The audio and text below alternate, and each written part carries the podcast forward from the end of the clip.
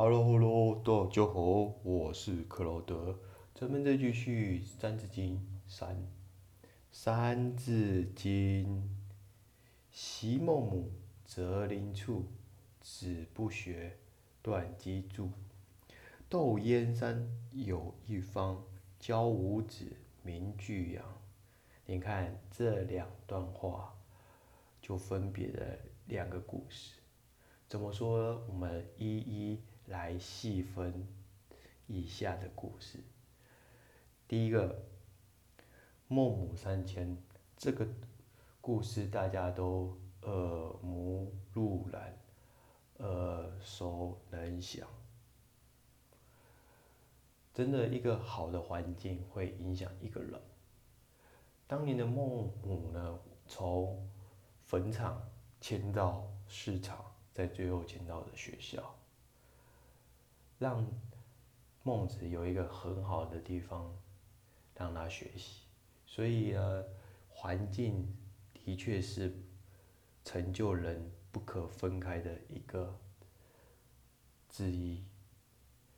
然而，孟子呢，虽然呢有了好的环境，但没有很努力的学习的话，这样是错失了学习的机会。因此，孟母。趁这次孟子呢不爱学习的机会来教育他。如果今天你不学习，可以就像这支布织织布机一样，一针一线穿过去才可以完成这块布。如果你今天半途而废不学习，那你就永远成不了布。当孟子看到这样的情况之下，于是他下定决心立志好好读书。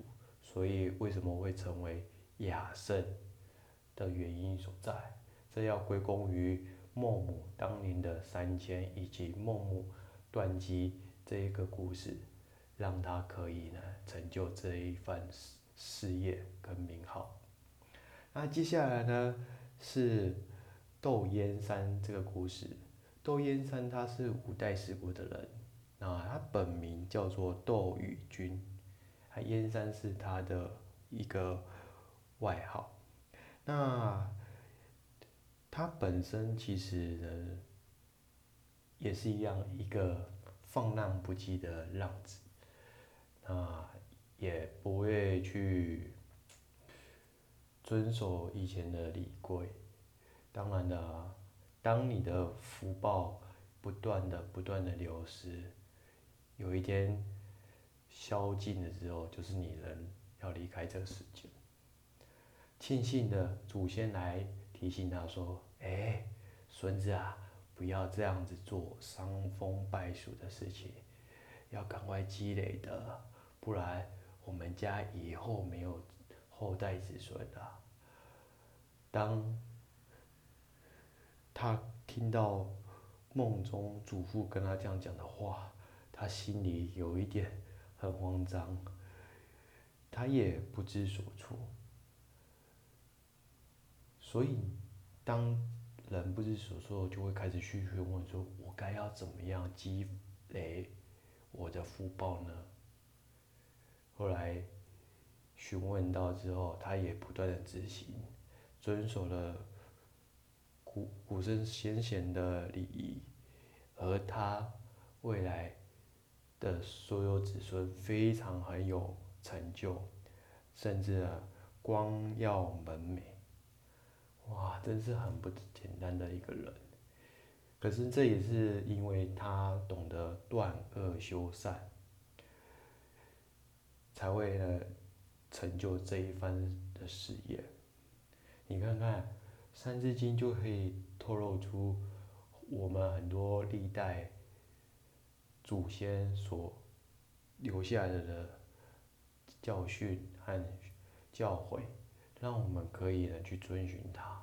因为我相信老祖宗会根据天道而运行，也根据洞察人心。